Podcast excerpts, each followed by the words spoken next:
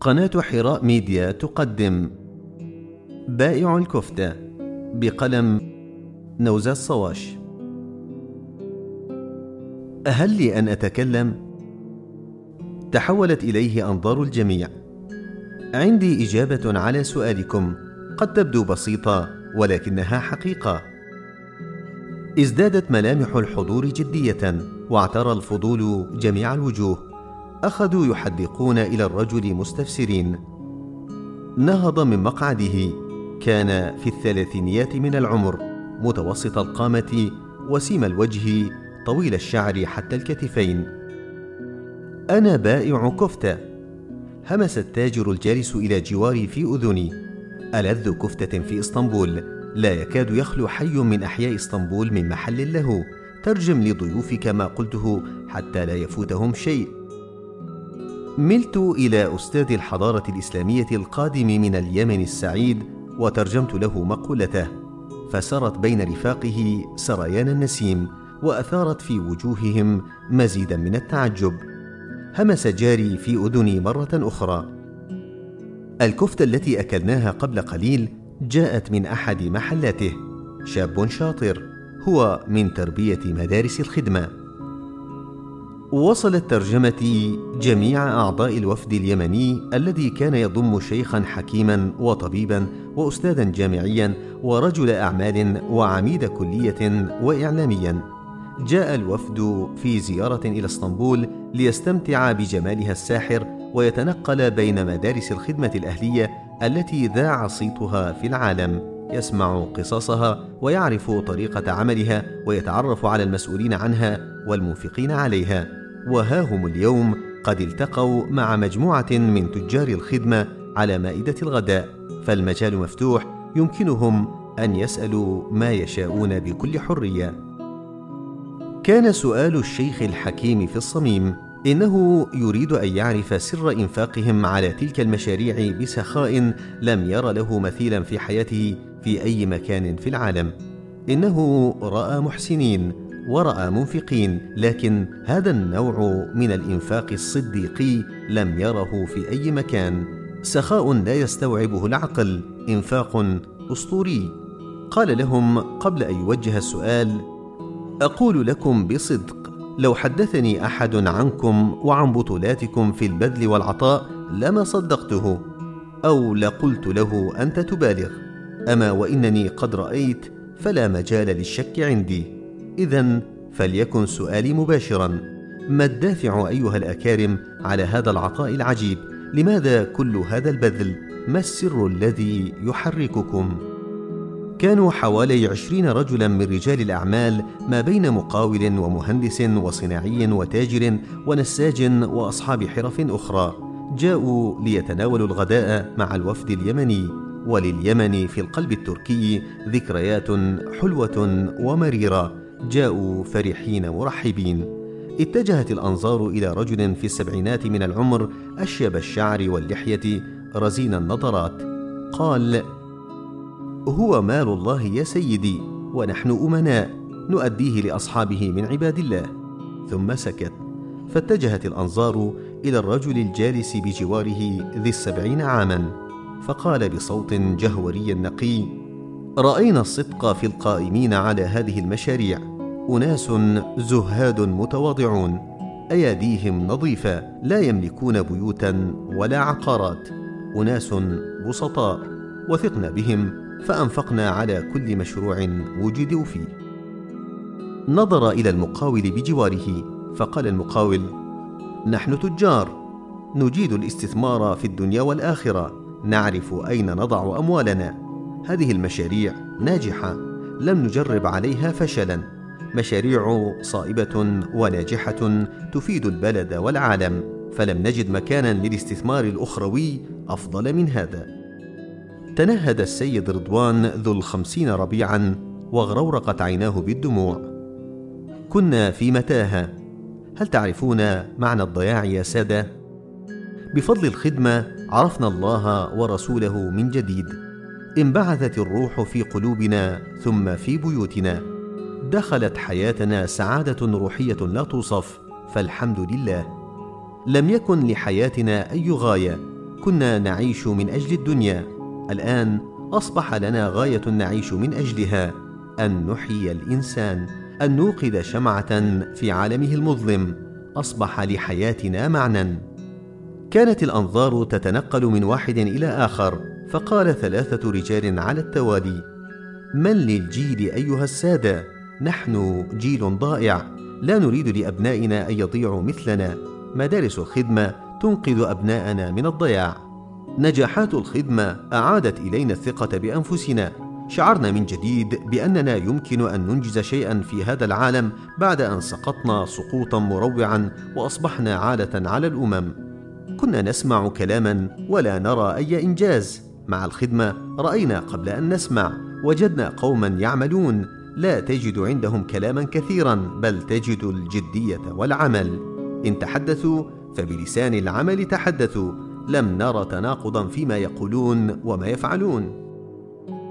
أضاف شيخ بدين في الثمانين من العمر حليق اللحية دقيق الشارب أصلع الرأس مبتسم الوجه دامع العينين. دموع الأستاذ يا إخوتي دموع الأستاذ أذابت قلوبنا المتحجرة وجعلتنا نشعر بآلام الأجيال ونحس بالمسؤولية إزاءها.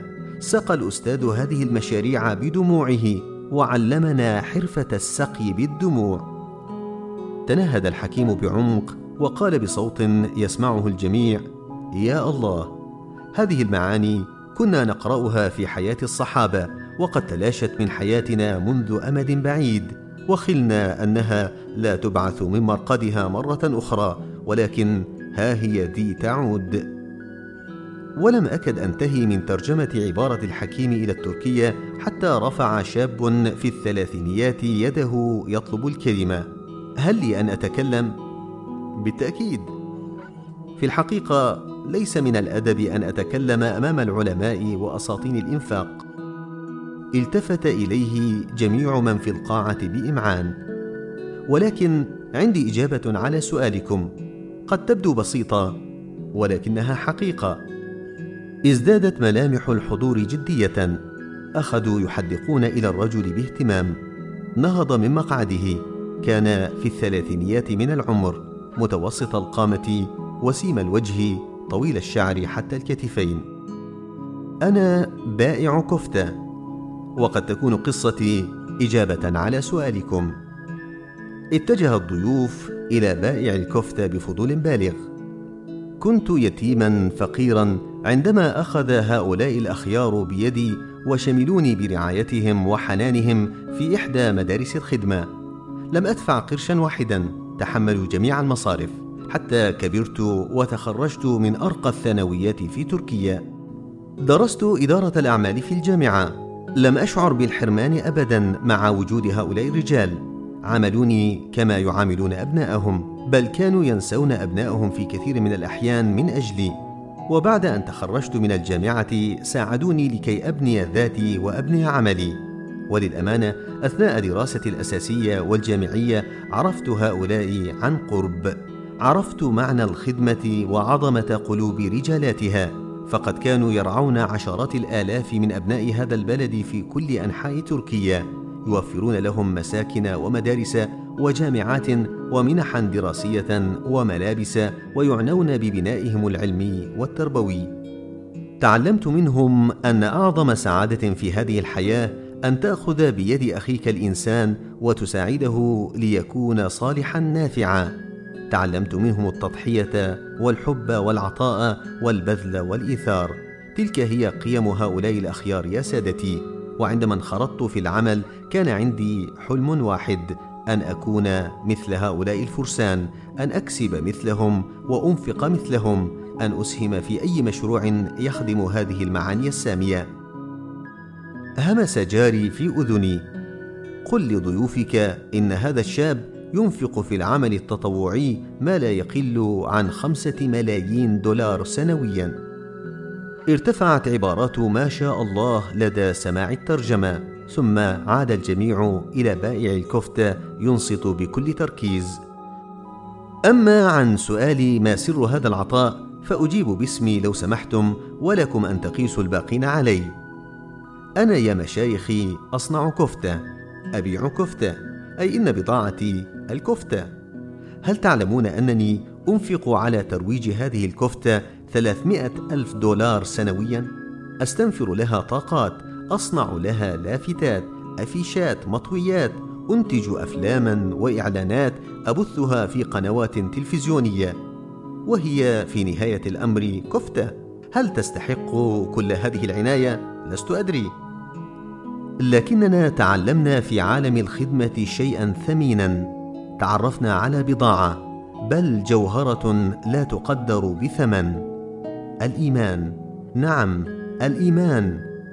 برأيكم إن أنفقت على ترويج جوهرة الإيمان خمسة ملايين دولار في السنة هل أكون مبالغا؟ أم أكون من المقترين أصلا؟ فعلا فعلا ما فكرنا بهذه الطريقة من قبل قط. بائع الكفتة متحمسا. الكفتة تشبع البطون أيها الأفاضل أما الإيمان فيشبع القلوب والأرواح. الكفتة زاد المرء في هذه الحياة الفانية أما الإيمان فزاد الإنسان في الحياة الخالدة. أأنفق على الكفتة وأترك الإيمان؟ ويحي إن فعلت ذلك. ألا يرقى الإيمان إلى مستوى الكفتة؟ نحن نعتبر مدارس الخدمة مصانع لإنتاج قيم الإيمان التي تشكل جوهر الإنسان فكيف لا نبذل في سبيلها كل غال ونفيس؟ هلل الجميع بانبهار قال أستاذ الحضارة. كلمات عجيبة أفكار مزلزلة أي درر هذه التي تتناثر من فم بائع الكفتة؟ قال الحكيم بل قل من فم عارف للحقيقة. هذا كلام العارفين يا صديقي. هذا كلام لا يقوله إلا صنف خاص من أهل المقامات العالية. علم هؤلاء ليس من الكتب ولا من مدرجات الجامعات. علمهم ثمرة عملهم. هؤلاء عاشوا فعرفوا. طوبى لمن عرف فالتزم. آه آه ليتنا كنا مثلهم. ليتنا كنا مثلهم. قناة حراء ميديا قدمت لكم بائع الكفتة بقلم نوزات صواش. لمزيد من المقالات المسموعة يمكنكم أن تزوروا قناة حراء ميديا على اليوتيوب. ولقراءة المقال وأمثاله من المقالات الأخرى يمكنكم أن تزوروا موقع نسمات www.نسمات.com ابقوا معنا.